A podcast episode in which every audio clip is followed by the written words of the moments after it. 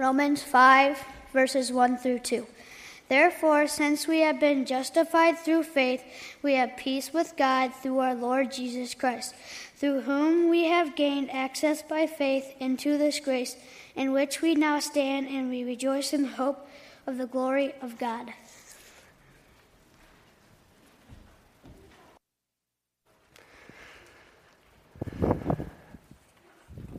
As I mentioned a minute ago, my name is Pastor Eric. I'm going to stand out here this Sunday so that I don't feel like I'm hiding in the trees while we, while we talk about God's Word here.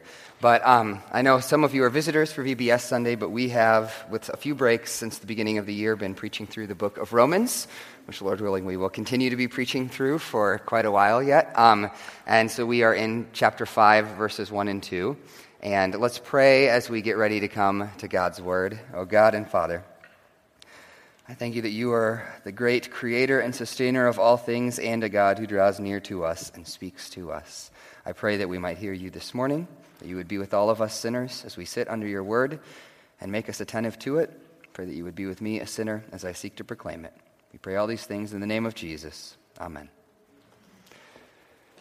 So, we've been preaching through Romans, and we're going to get to these verses from Romans in a couple minutes. But first, uh, we need to go on this little journey if they're going to make sense to us the way they need to, all right? So it seems to me that there are two realities about this world that nobody can really deny. Two realities that nobody can really deny. One of them is that this world is unbelievably beautiful.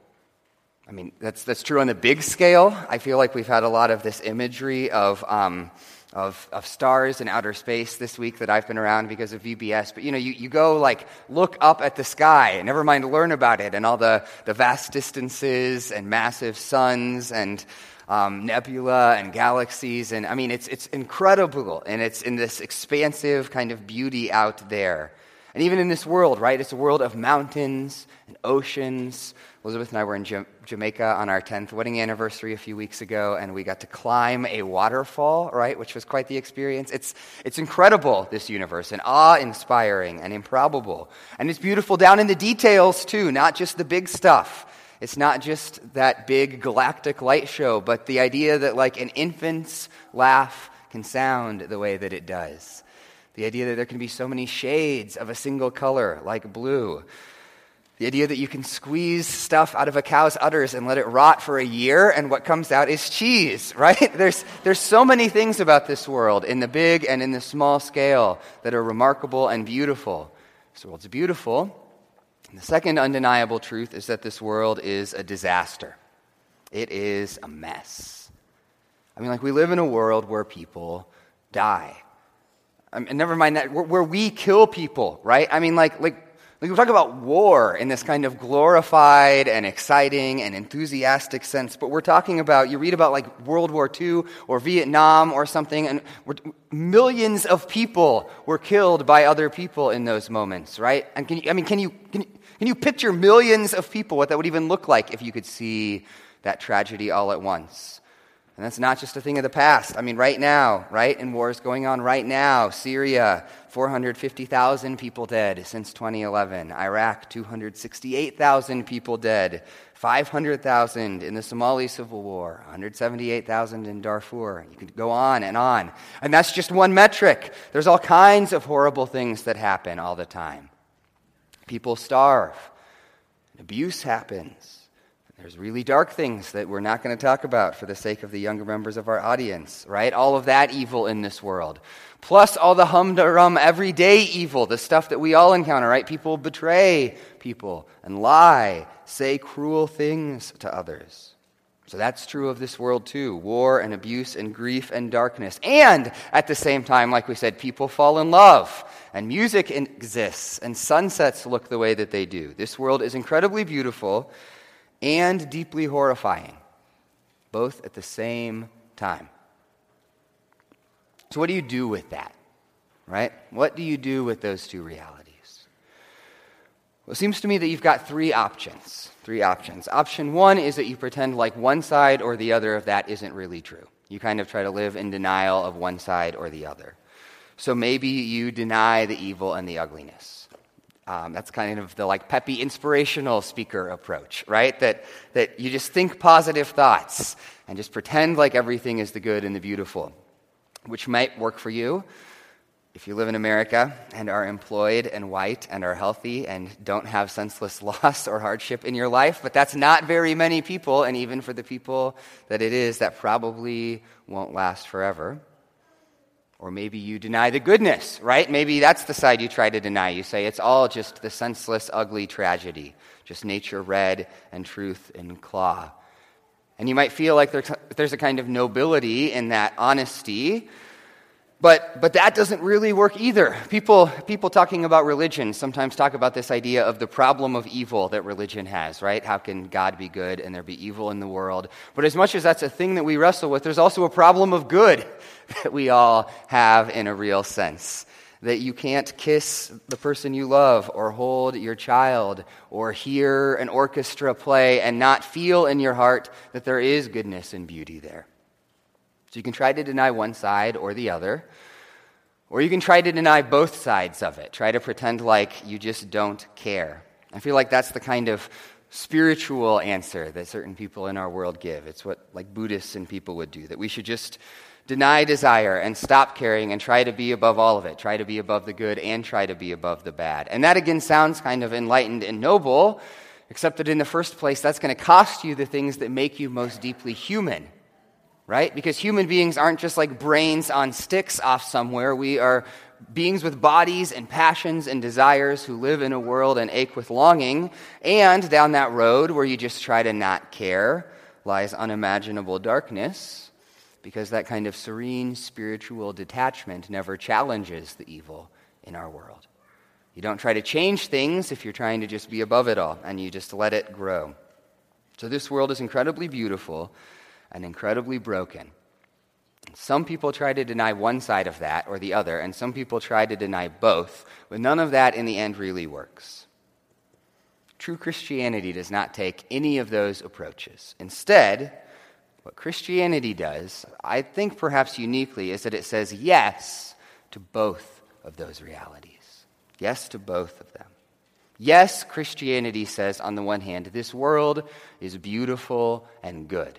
I mean, you can't go, go read the first chapter of Genesis, right, where God creates stuff. And, and over and over, he makes, he makes something like oceans and land or stars or whatever, and he says, it's good, over and over. And then, in case you miss it, at the end, he looks at it all again and says, it's very good, right? This world, he created it to be good. And true Christianity is meant, is meant, in a sense, to be about that goodness and beauty being renewed. At the end of the story, when Jesus returns, he comes back here to this earth and we are resurrected to live on this earth, except it's this earth with all of the beautiful things made fuller and all of the ugly and evil things purged from it. So Christianity insists that this world is good and beautiful, but it also insists that this world is broken and it's a mess. In fact, Christianity makes a very specific claim about that brokenness. It claims that the world was beautiful and that in the midst of this beauty, God placed human beings like us. And that our job was to be his representatives, his caretakers, to show forth that goodness, to make it even more good. And instead of looking at this beautiful world and saying, let's make it even more beautiful, let's show forth God's creativity and glory in this world and enjoy him and enjoy it. Instead of all of that, we looked at this world and we said, mine. Mine. It's all for me, it's all about me. And in that, we went to war with heaven and rebelled against the creator of this good world, and we went to war with each other and we turned against each other. And that because of that war, unimaginable darkness and brokenness has entered the world. Christianity, in a sense, says the world is like one of those pictures you see of a bombed out city. Have you seen some of those, whether like back from World War II or in the present? Like, like this kind of thing, right? Um, that city has been bombed out. And so there's these once majestic buildings that are in ruins. That is what our world in the present is like in Scripture. That on the one hand, you can see the goodness and beauty there, right? You can see the form of the thing as it was meant to be, but at the same time, everything has been wrecked. And that we are, on the one hand, the refugees of that world right? The people who have seen too much, the people who have that haunted look in our eyes. We're the refugees, and we're the ones who wrecked it. In our rebellion, we humans embarked on a mission of destruction of God's creation. We, in Scripture, are the shell shocked refugees and the suicide bombers of God's good world. And that, all of that, we need if we're going to understand what Paul's about to say in Romans 5 1 and 2. That's the big picture of the Bible's story. That's kind of like, in the broad strokes, what Scripture says our world is like. And so we take all of that and then we come to Romans 5. All right? So here's how Romans 5 starts Paul says, Therefore, since we have been justified by faith, and that first part we've been talking about before. That idea, since we've been justified by faith, is really what the whole first four chapters of Romans were all about. But he says, since that's true, we, um, since we've been justified by faith, we have peace with God through our Lord Jesus Christ. There's two ideas Paul's about to talk about, and this is the first one that we have peace with God through our Lord Jesus Christ. We have peace with God. But stop, because if, unless you unless you're hearing those words within what we just said, right? What I just spent five minutes saying about the big picture of the Bible, we're going to misunderstand those words. So I think when people in our world talk about peace with God, what they mean is just sort of like feeling peaceful, feeling zen, things being chill and all right. That's, I think, what people somehow like emotionally sense when they hear about the idea of peace with God. But that's not what Paul means here. That's not what Paul means by faith or by peace. Instead, what he's saying is two specific things that really key off of what we just said about the big picture story of the Bible. Two specific things that key off of that broader story. First, when Paul talks about peace with God, he means enemies being made friends, enemies of God being reconciled back to him. We are at war with God, like we said. Just a few verses from now in Romans 5:10, Paul says, Paul just spells it out. He says, For if while we were enemies, we were reconciled to God by the death of his son, right? So we're talking about a kind of peace where we are the enemies, we're the villains, and God is the one seeking to make peace between us and himself. So, the first part of the good news that we are at peace with God is not the good news that, like, things are pretty chill now and we're A OK. The good news of peace with God is that because of what God has done in Jesus, we're not going to get annihilated because we've picked a fight with the creator of the universe that we can't possibly win, which is really our situation without God working peace. Which isn't what we're used to thinking about, but we need that truth because otherwise we end up believing in what I think is kind of just cheap peace. Cheap peace, which is peace that doesn't change anything. What we expect to happen between us and God, what I expect to happen, like kind of down in my sinful heart, is that we're going to have peace because God's going to look at the bad things that I do and say, Meh, it's no big deal. That that's what I think that peace is supposed to look like, right? And that sounds nice, but only, again, if you're not in that story that we talked about at the beginning. Because if you're in that story, then you have to suddenly recognize that the things that I'm doing, the evil in my heart, has actually wrecked the world. That it's people like me who are responsible for the broken and ugly things in creation. And if that's true, then God can't respond that way. It's like, like picture you're watching a James Bond movie, right? And, you know, and Dr. Dr. What's It or whatever has this evil plan to like use a laser satellite to blow up London, right? You know, and so, so Bond comes in and he, he confronts Dr. What's It. But instead of doing what we would expect James Bond to do, right, which is like, or, or like kick him back into the improbable death machine that Dr. What's It's built, or whatever, you know, the thing that actually happens. What, what if Bond, you know, they're there in the final moment of confrontation and Bond is just like, you know, man, you just go your way and I'll go mine. You know, we're, we're cool. Let's, let's just have peace, man, and leave. would that be a good story? no, because Dr. What's it's going to nuke London, right? We all recognize that we need that we need something to happen because his actions are actually destructive. They're actually wrecking the world. Which means that we can't expect God to treat us um, in a way that doesn't kind of confront the fact that it's people like us, right, that have wrecked the world. So, the first thing peace with God should teach us is that we're talking about something objective, where God is coming to us as his enemies and seeking to work peace between us, his enemies, and himself. But that still doesn't get us there because that's still too small of an understanding of peace. All right? So there's a second thing we need to understand about peace, too, when we talk about it in the Bible. In English, the word peace, usually when we use it, means an absence of something, an absence of conflict or bad stuff. So, like when I say the United States is at peace with such and such country, I don't mean that we're living in harmony and singing kumbaya, right? I just mean right now we're not actively trying to bomb each other into oblivion. You know, that's what peace means, I think, often when we use it in London or in English. But, um, but in the Bible, the idea of peace isn't like that. It's rooted in this Hebrew word called shalom. I'm not a big fan of trotting out Hebrew words, but this is one that's probably familiar to some of you shalom. And shalom um, we translate that as peace, but it means a lot more than just the absence of war. Here's how um, a Hebrew dictionary tries to define it. Some of the definition it gives shalom include completeness, soundness, welfare, safety, security, prosperity, flourishing. All that kind of comes in this idea of peace, which is to say that the best way to define peace when we hear it in the Bible is as this world the way it's supposed to be.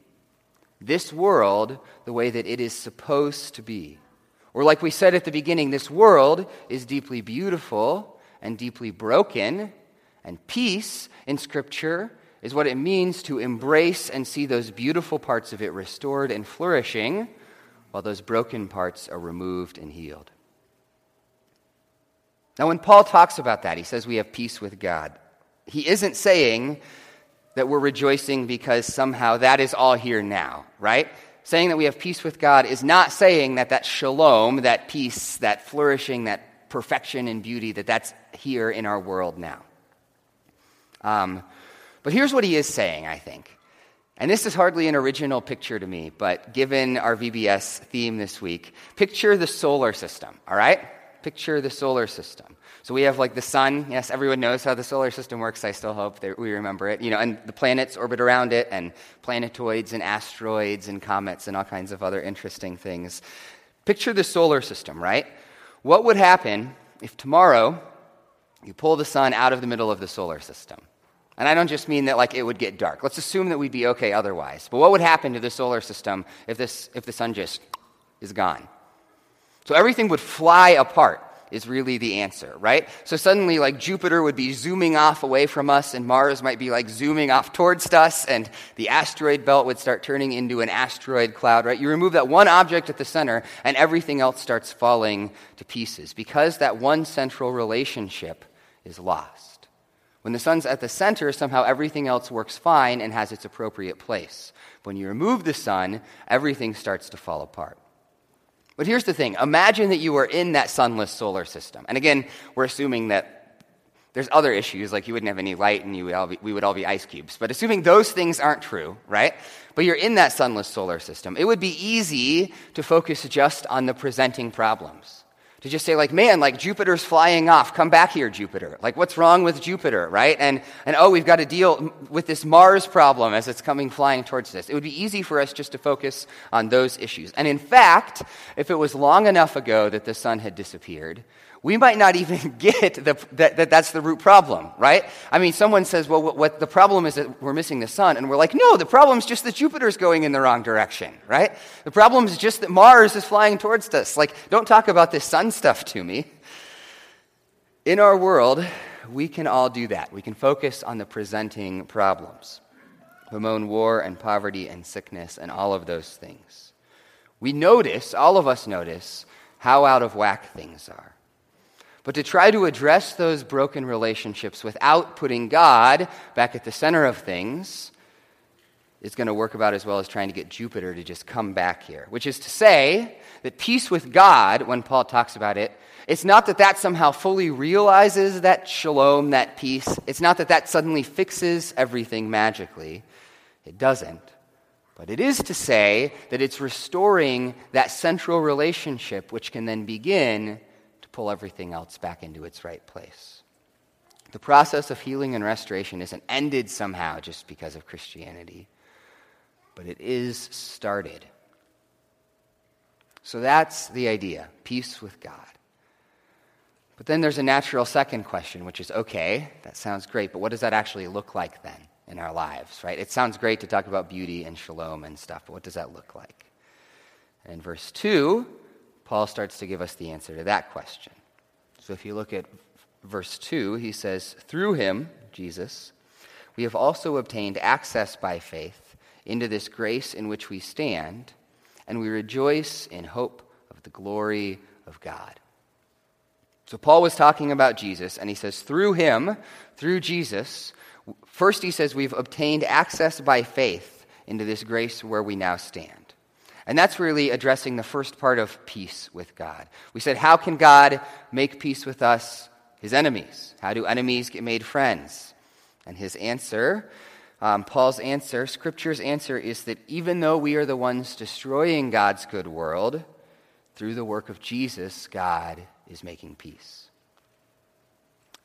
And I kind of debated how to handle it this morning, but I think we're not going to dig too much into that first half of this verse because that, in many ways, is what we spent a lot of time talking about a few weeks ago. I know some of you are visitors. If you're curious, if you go online and listen to the couple of sermons we preached in Romans 3, really that's what we spent all of those things trying to talk through is this idea of how can God, through the death and resurrection of Jesus, be making peace with us even though we are in rebellion against him. All right? But the very simple answer is that it's through God's grace. God does this work to reconcile us in Jesus, this work to make peace in offering up Jesus. And that as we trust in that work, then we move into that relationship of peace with God. But what's kind of new in what Paul's saying, and where I want to focus this morning, is then on the second half of that verse. So he says that we stand on grace in this peace with God, but we're also, as we're doing that, we're moving forward into something. We are rejoicing in hope. We're rejoicing in this thing we've set our hope in. And this thing that is our hope is the glory of God. Our hope is God's glory, Paul says. Our hope is God's glory. So, why did God make the world? Have you ever thought about that question? Why did God create stuff? Why did he make trees and pandas and pomegranates and all the kind of like glorious complexity of this world? And there's a lot of ways to answer that, but one of the central ways the Bible answers that question, you see it in a place like Isaiah 43. He says, Bring my sons from afar and my daughters from the ends of the earth. This is God talking. Everyone who is called by my name, who I created for my glory. God created us for his glory, which is to say, he made the world in order to show forth, to have kind of like show out from him the beauty and creativity and goodness and power that exists in him. So that can sound strange to us on first plus, I know, because obviously it's wrong for me to kind of do stuff for my glory, right? You know, I, we all have that sense that that's self centered. But, but the difference is that God is the center of everything, and I am not. He belongs at the center. I'm just like a sack of water molecules and carbon, right? And so for me to pretend like the universe revolves around me is fundamentally arrogant and foolish. But God is the center of everything. The purpose of the universe is God's glory. And the way that that glory is being shown forth, still, like we said in creation, right, is, is through God's beauty and goodness and power and creativity being shown forth into the world. That's what God's glory is. That's what it actually means to glorify God, is to be showing that forth, which means that a world that is about showing forth God's glory and that beautiful world that we talked about at the beginning, and a world of peace and shalom, those are all the same world. God's glory and this world's goodness, they fit together. It's like a glove on a hand. So, what does that mean for us? Well, the simple answer, I think, the simple thing that it challenges us to ask is Are we living then for God's glory? Are we living for God's glory? Every action in this world, like here, so here's what that means, all right? So everything we do in this world, we're seeking something in the first place, some immediate thing. And that's not where the problem is. I'm seeking happiness, or I'm seeking security, or I'm seeking, um, I'm seeking satisfaction, or something like that. And that's not inherently wrong. I, as a human being, it's fine for me to seek to be happy and seek to be secure and seek to be comfortable, things like that. But I'm seeking that through something else right? So I'm seeking to be happy through buying stuff or through making people like me or through doing something, right? And that's where it gets problematic because, um, because in Scripture, the argument is basically that if you're seeking those things happiness, security, comfort and the ultimate thing you're seeking them through is something other than God's glory, it's going to end up being warped and twisted. It's not going to give you the thing that you're really seeking. You're just going to find an impostor or a shadow.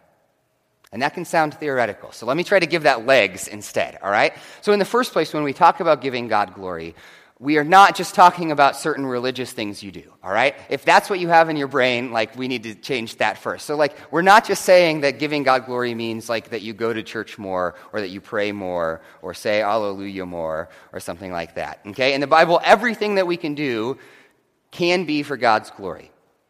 So, as Paul in 1 Corinthians puts it, he says, So whether you eat, or drink, or whatever you do, do it all for the glory of God. So, in the first place, what we're talking about is things, not just like certain religious things, right? But it's the, the how and the why of everything that we do, of eating and drinking and all the stuff that we do. Um, and so, so that means that, like, like when you're working at your job, right? Let's take that as your example. When you're working at your job, why are you doing that? How are you doing that? Are you doing that to make money, right? To, you know, afford those vacations and weekends and big televisions? Are you doing it to kind of like influence other people or impress them, to win friends and kind of make people think you're great? Maybe are you doing it for your own sense of identity, right? Because it makes you feel important or needed or powerful. So maybe something else. There's all kinds of reasons, all kinds of ways that you could answer that question. But the point is that whatever reason you give, if the ultimate reason that you're giving isn't God's glory, your work is going to end up getting twisted. I mean, like, we all get that with money, right? That's, I, I said that first because that's the obvious one we all think about. We all get a sense that if people are only doing their jobs for money, that that ends up kind of warping the way they work, right? Like, we, we, we've all seen people that were like, you're really just in this for the paycheck. And that's not a thing that we would describe as beautiful or good. But if, if you're doing it to make it your identity, right? That's also going to mess things up.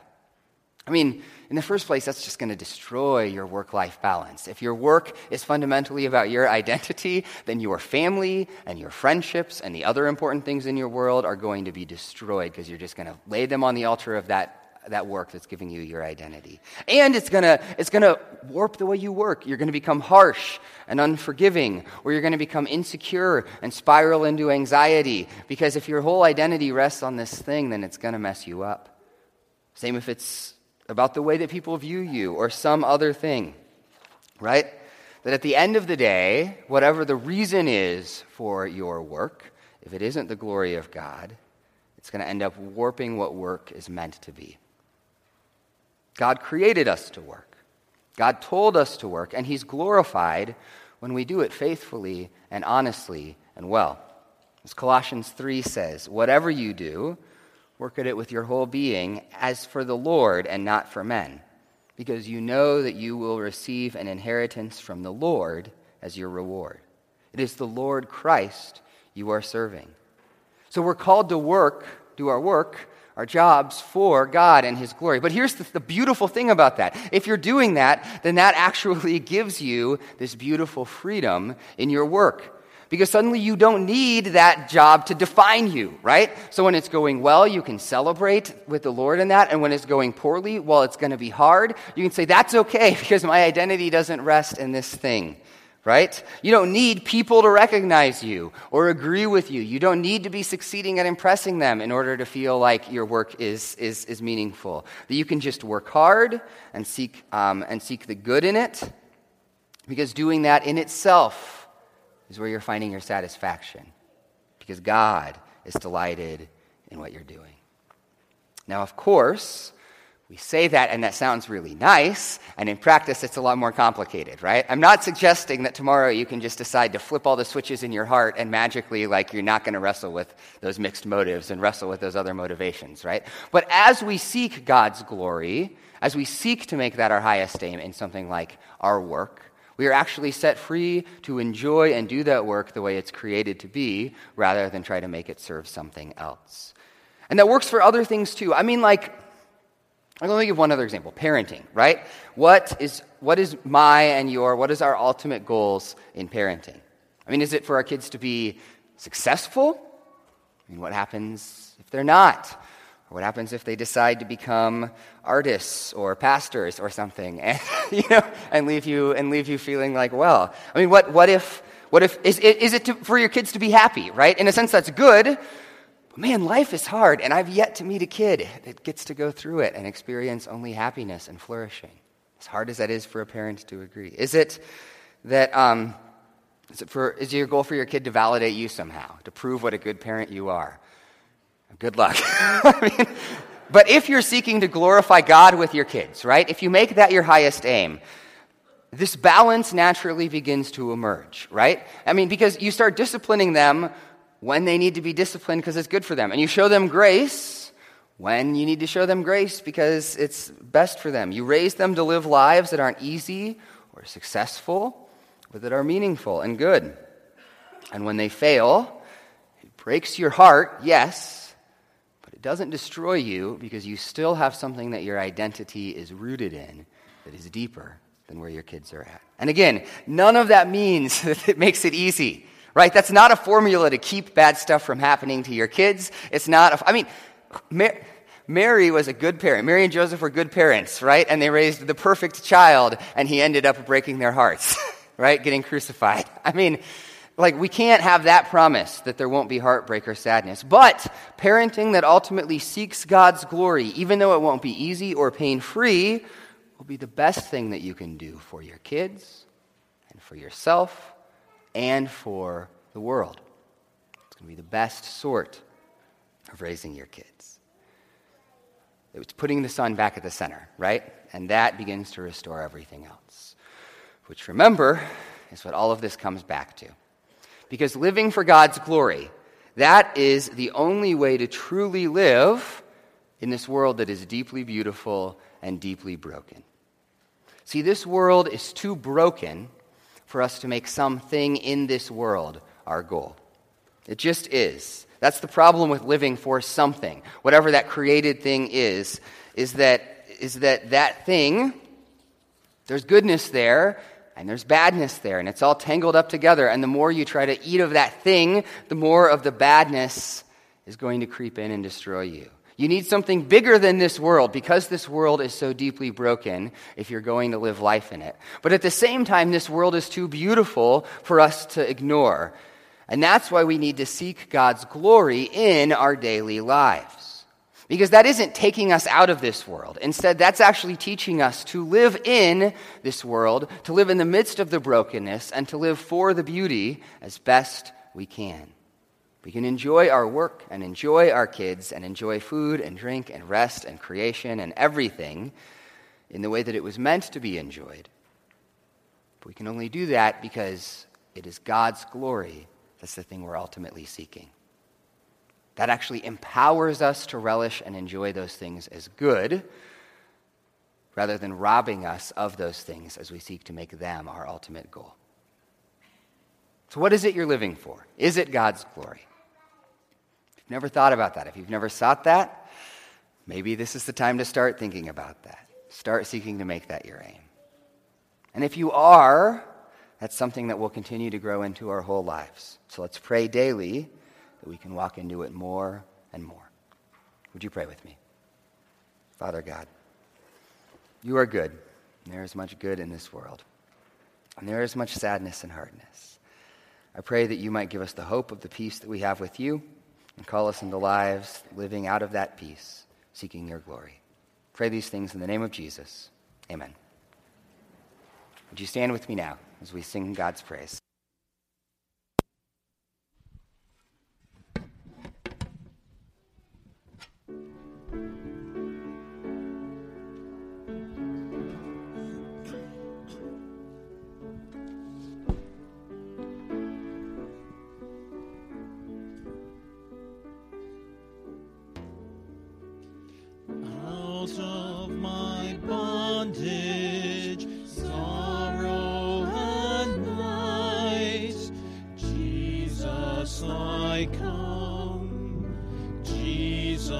Jesus,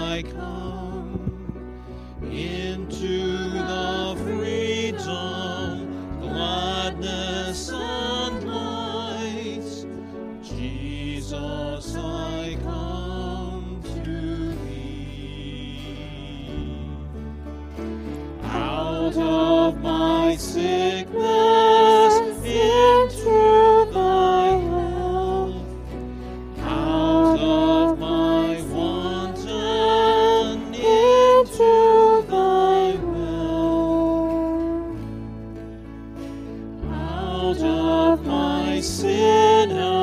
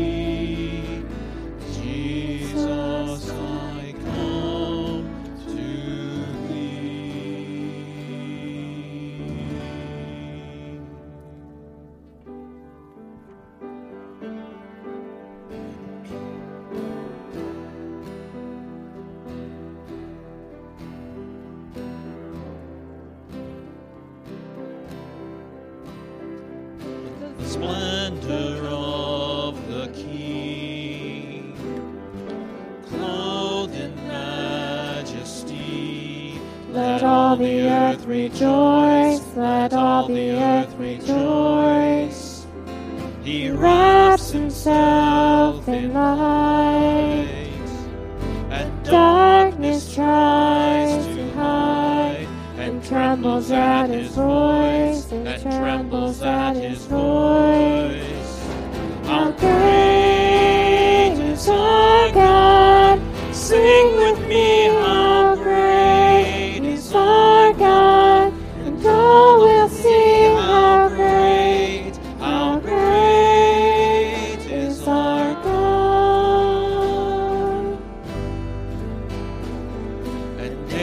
age to age he stands, and time is in his hands, beginning and the end, beginning and the end.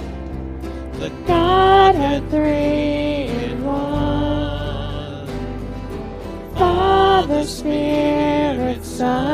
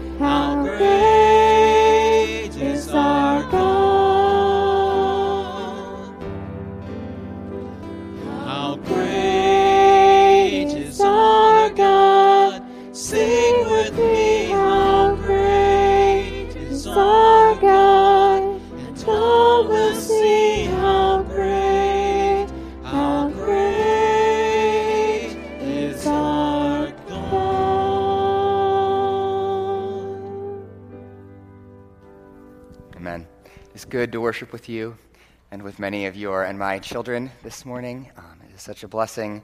A couple of just practical notes before we leave. One, like I mentioned, I will be gone this week starting Tuesday. The wonderful Rob Crusader will be preaching next week. Be sure to, to be there for that. But um, yeah, so if you need anything, I'll still answer email, but just know that.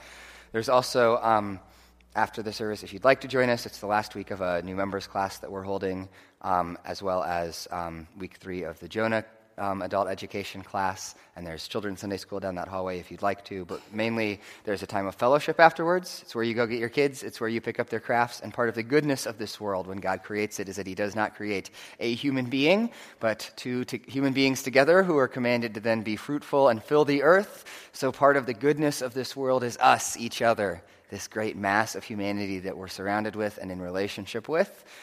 Part of the brokenness of this world is that often we're cut off from our fellow human beings, but a good part of it being restored is us living in community together. So shake someone's hand that you don't know, introduce yourselves. It is a good and beautiful thing. Now go with God's blessing. May the Lord bless and keep you. May the Lord make his face to shine upon you and be gracious to you. May the Lord lift up the light of his countenance on you and give you his peace today and forever. Amen.